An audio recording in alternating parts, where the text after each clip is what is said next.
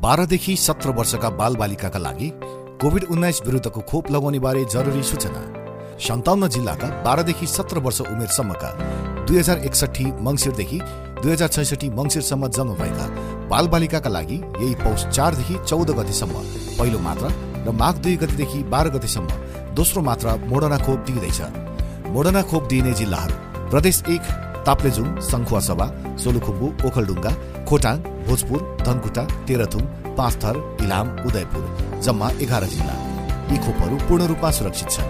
त्यसैले निर्धक्क भई बालबालिकालाई खोप लगाउन प्रेरित गरौँ। यो अभियान विद्यालय स्तरमा हुने भएकाले आफ्ना बालबालिकाको खोप लगाउने दिन र समयका बारे केही जिज्ञासा भए विद्यालयमा सम्पर्क गर्नुहोला। खोप निशुल्क पाइन्छ।